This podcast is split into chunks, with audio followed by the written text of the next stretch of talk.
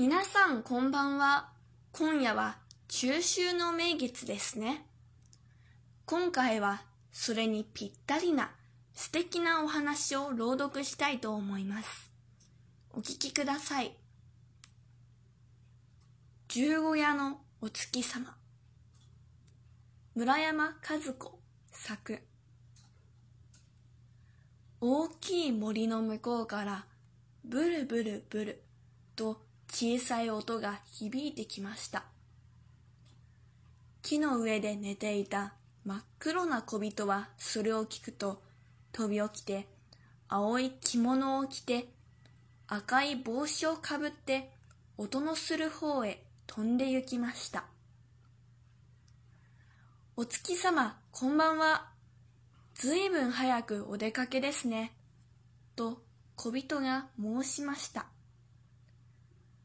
ブルブルと音を立てていたのは赤いお月様でした。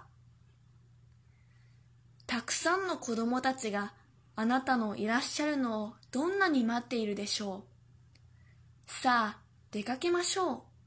と小人は言って、お月様と二人で森を出て、野原を通り過ぎて、町に参りました。お月様、街の明かりはどうしてあんなに赤くて綺麗なんでしょうね？うちにはみんな窓がついて綺麗だな。おや？あのうちの窓から可愛い女の子がお月様と僕とを見て笑っていますよ。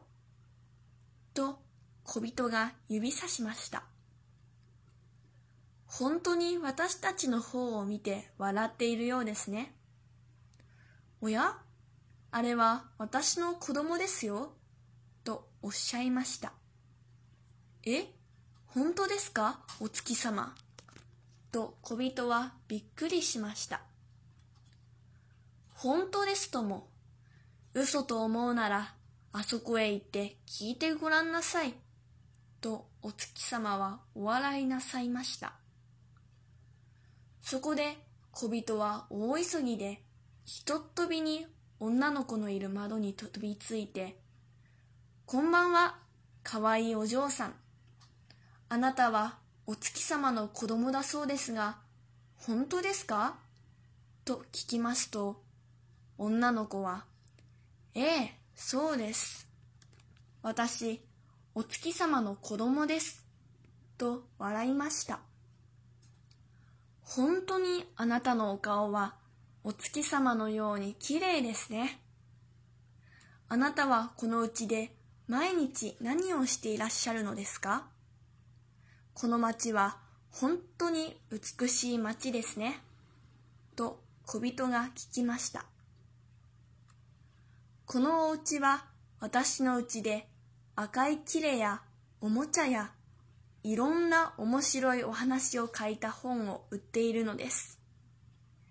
その中にはあなたのこともお月様のことも書いてありますよ。私は毎日そんなご本を読んだり、お人形を作ったりして遊んでいます。私は小さい時にお月様のところからこの家へもらわれてきたのですよ。